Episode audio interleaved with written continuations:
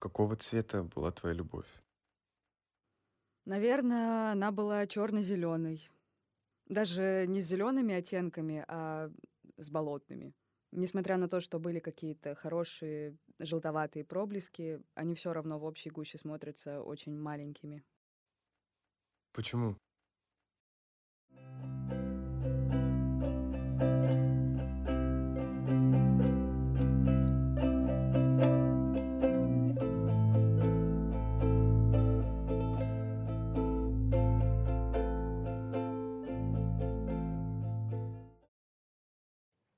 Первая любовь требует лишь немного глупости и много любопытства.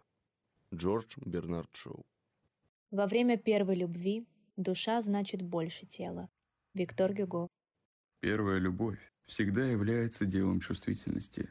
Александр Пушкин. Первой любви сопутствует такая бурная радость, что ей нужен исход, иначе она задушит влюбленного. Александр Дюма. Это такое чувство, будто ты идешь по полю с какой-то высокой травой. И ты идешь, идешь куда-то вперед, и периодически со стороны тебя выдергивают и могут повалить в траву, или сверху налетят птицы. То есть тебя периодически выдергивает с этой дороги, но ты на нее все время возвращаешься. И ты не знаешь, куда ты идешь, а из-за того, что вокруг высокая трава, ты еще и не знаешь, что вокруг тебя, под тобой. Но все равно ты почему-то продолжаешь идти, не зная, зачем и какой цели. И когда ты идешь по этой дорожке, ты чувствуешь себя нормально и спокойно. Но когда тебя с нее выдергивают, ты чувствуешь себя очень некомфортно.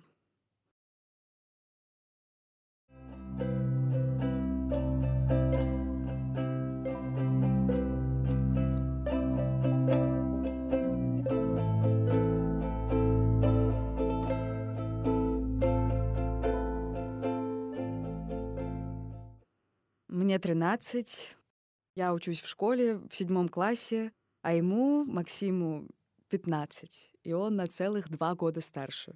Да, именно на целых, это так ощущается в школе. И мы с Максом познакомились через общую подругу, и я почти сразу ему понравилась. Кстати, с той подругой они постоянно ссорились, а потом мы совсем перестали общаться, а со мной нет. Наверное, это что-то значило.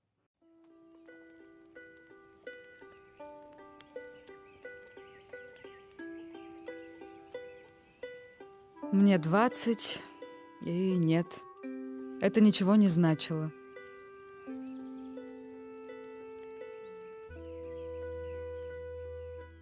Почти сразу Максим предлагает мне встречаться. В седьмом классе я не понимаю, зачем нужны отношения. Мне 13, зачем мне вообще это все. Но он, кажется, понимает. Или думает, что понимает. Но соглашаться все равно я не хочу. Пока что. И вот мы в Казани в школьной поездке. Он все говорит, давай встречаться. Я повторяю, нет, нет. Каждое мое «нет» отзывалось обидой, принуждением и снова обидой. Он постоянно строил из себя жертву, постоянно говорил что-то из серии «ну все, пойду из окна выброшусь».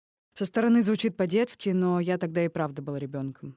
Только вот я повзрослела, а он Время идет, мы продолжаем общаться, то я ему нравлюсь, то он мне, и мы оба понимаем это, но ничего не происходит. Стоит мне сказать «ты мне нравишься», он отвечает «ты мне больше нет», и так снова и снова, и постоянно. Но я не думаю, что он говорил это специально. Это точно было специально. Сейчас я это понимаю. Я понимаю, какой был Максим. Он был очень эгоистичным. Родители почти не уделяли ему времени и пытались откупиться деньгами. Там брендовые шмотки, дорогая машина. Он постоянно покупал цветы и дарил их всем. Но только ему постоянно чего-то не хватало. И вот это не хватает, он вымещал на других людях, в том числе и на мне. Наверное, поэтому все было так, как было. Весна. Прошел уже год с момента, как мы начали общаться. И Максим вдруг заболевает. Какое-то время его просто нет в школе. Потом он возвращается, выходит с больничного, я говорю «привет», а, а он молчит.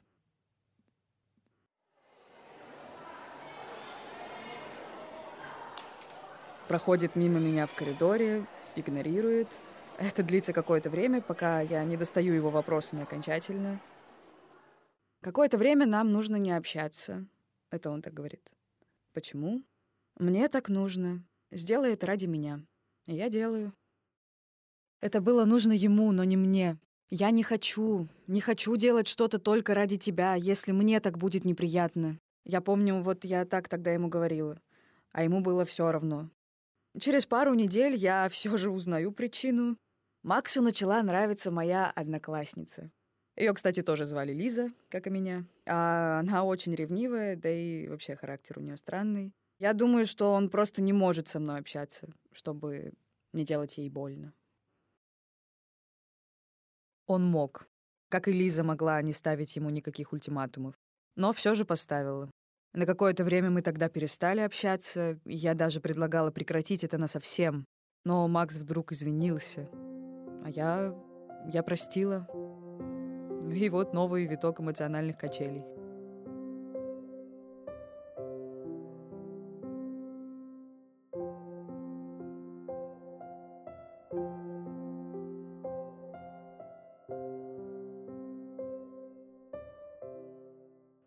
Мы снова общаемся. Я снова вижу намеки, флирт. Ему нравится другая? Да. Пытается ли он заигрывать со мной? Тоже да. И вот так проходит следующий год. А ровно через год происходит это. Мы идем гулять. Заходим в кафе, в Данкин Донатс какой-то, что ли. Я спрашиваю то, что хотела узнать уже давно. Вы встречаетесь с Лизой? Он говорит «нет». Говорит, что все это было ошибкой, что на самом деле он всегда любил меня и хочет быть только со мной. Он извиняется и извиняется, и обнимает меня, и... Ладно. На самом деле все было совсем не так. Мы идем гулять, заходим в кафе, в этот злосчастный Данкин Донатс. Я спрашиваю то, что хотела узнать уже давно. «Вы с Лизой встречаетесь?» Он отвечает «да». Я начинаю плакать, я плачу, я плачу, я не могу остановиться, потому что я уже спрашивала у него раньше, а он все отрицал. А я всегда просила Макса быть честным, а он, видимо, всегда мне врал. Я плакала так долго, что женщина за соседним столиком подошла и сказала, что все будет хорошо. И за эти пять секунд я получила больше поддержки, чем от человека, который сидел напротив меня. Я много думаю, почему Максим не говорил мне, что они встречаются. Потому что он не хотел меня обидеть или чтобы я была запасным вариантом.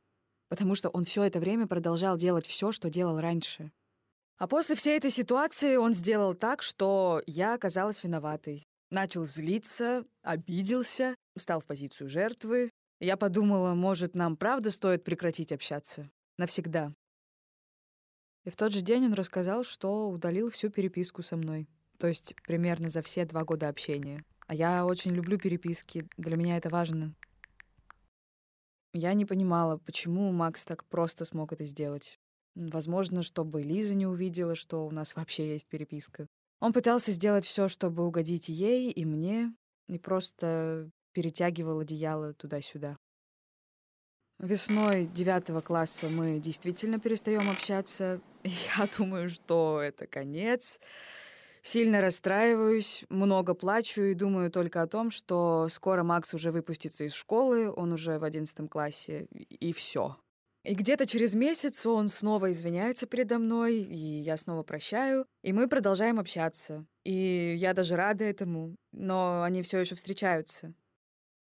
К этому времени внутри меня постоянно раскачивались качели.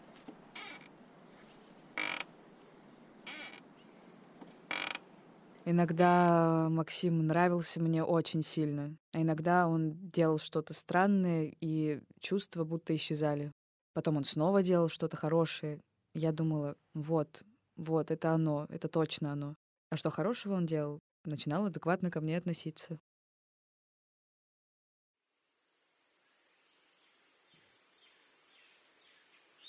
Лето. Он выпускается из школы, я еду с ребятами из школы в Англию. Тогда Макс с Лизой еще встречались, но романтическое общение со мной он сохранял. И с одной стороны, я это понимаю, но в голове постоянно вопрос, а она? Это ведь неправильно по отношению к нам обеим. И он пишет, мне плохо без тебя, и без тебя я не вижу своей жизни. А я спрашиваю, а почему ты тогда с ней? И все, что он говорит, это, пожалуйста, давай не про это. Я возвращаюсь из Англии в состоянии эйфории. Новые знакомства, классная поездка. И кажется, что ничего с Максом мне уже и не нужно. И вот мы идем гулять, и он радостно рассказывает, что расстался с Лизой. И я отвечаю, классно, жаль, что мне все равно. Это снова произошло не в то время. Хотя, может, того времени просто не существует. Но мы продолжаем общаться, иногда как-то флиртуем, заигрываем. Но после этого лета все мои чувства пошли на спад. Я просто устала. Мне уже не 13, я уже что-то понимаю. За время нашего общения я поменялась, а он как будто бы нет. После поездки я начинаю четче понимать, что я чувствую. А потом Максим поступил в универ. Мы стали реже видеться, а еще почему-то он стал отдаляться. Дозвездился, типа я крутой, я взрослый. Родители купили ему машину, и наше общение превратилось в то, что я видела лобовое стекло чаще, чем его глаза. И все наши встречи свелись к тому, что он меня просто куда-то подвозил. Ну и это стало меня раздражать. И к этому моменту мои мысли приходят в порядок. Мы еще немного общаемся, а потом летом я пишу «Макс, наше общение стало таким странным, что пора это заканчивать. Он мне больше не нравится». Мы продолжаем общаться просто потому, что привыкли друг к другу за три с половиной года. Я понимаю, что я устала, и пишу Максиму, что на постоянной основе я точно общаться не хочу. На этот раз это правда конец.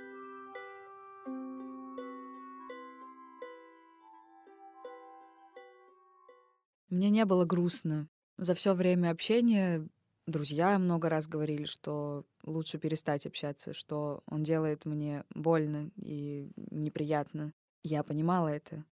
Но если бы я перестала общаться с ним по совету других, я бы все равно вернулась. Нужно было время самой прийти к этому решению. И я дошла до точки, когда мне просто хотелось все закончить. Потом, когда в университет поступила я, он пытался вернуть общение, написал, поздравил с поступлением, извинился, сказал, что часто вел себя неправильно, но я уже не хотела ничего возвращать.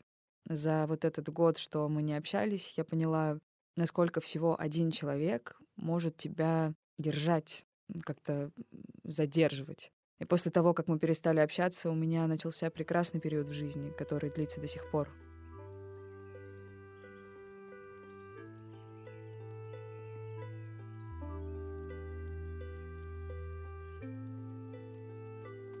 Но хоть мы и перестали общаться, Максим не ушел из моей жизни. Кусочки того, что он мне говорил или делал, остались со мной. В начале общения, когда он сам еще был подростком, он много обзывал меня, как-то задевал, говорил, что ему не нравится, как я одета, запрещал материться или что-то напевать. Ему всегда хотелось иметь какую-то власть надо мной. Я рада, что мы так и не начали встречаться, потому что тогда границы этой власти стали бы шире.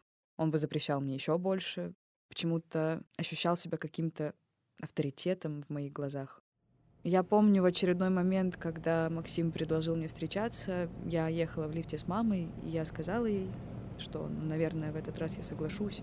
И мама мне ответила, ты можешь, но имей в виду, что если ты согласишься, то испытаешь весь спектр чувств. От самых-самых плохих до самых-самых хороших.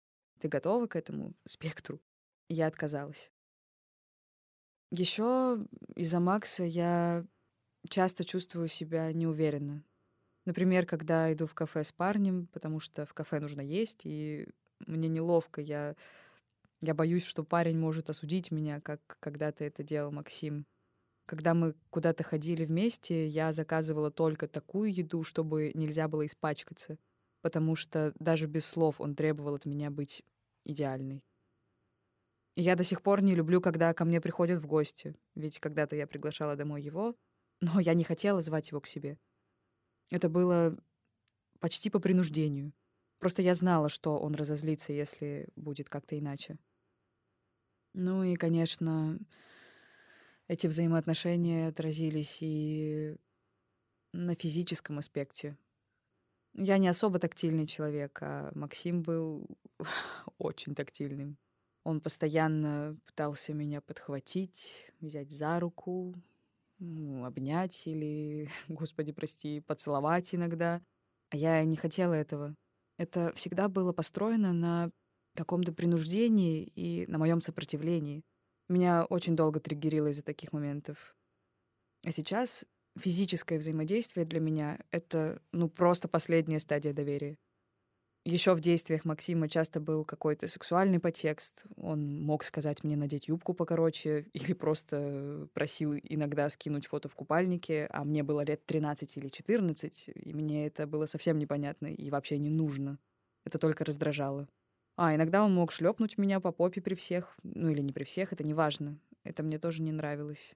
Мог ткнуть в меня чем-то, дотронуться, задеть. А еще говорил, что я плоская, и после Максима до сих пор самый большой комплекс касаемо моего тела — это то, как оно выглядит. После всей этой истории я очень много обдумывала произошедшее, и я не хочу поговорить с Максом обо всем. Я переживаю это сама. Ну, еще, конечно, появляется другой, очень хороший, положительный опыт. Да и все, что он сделает, это, ну, максимум извиниться а это мне не нужно. Ну, от этих чувств у меня осталось и хорошее.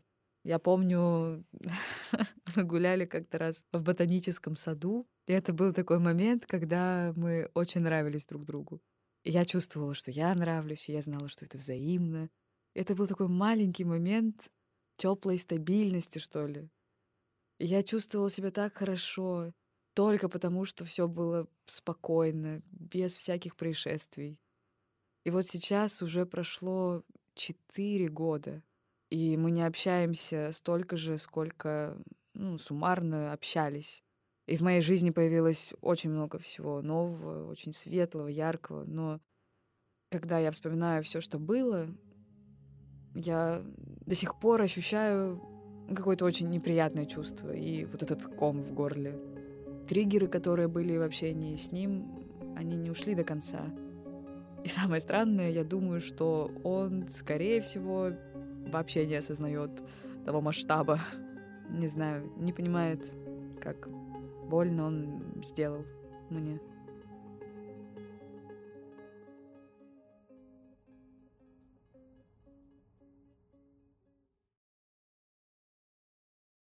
Ну и вообще, первую любовь часто называют таким светлым, легким чувством. И, наверное, так оно и должно быть. Поэтому я больше не хочу называть это первой любовью. Потому что я не хочу, чтобы любовь стояла в одном ряду с чем-то настолько болезненным, таким каким-то грязным. Первая любовь точно не должна быть такой.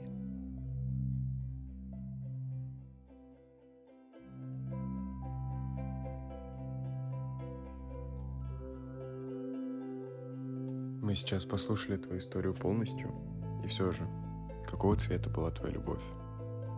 Ну, все-таки черно-зеленая. Не могу сказать, что она была черной или там траурной. Это такой больше болотный цвет. Такой тягучий. Да. И вот в этой трясине я и завязла на несколько долгих лет.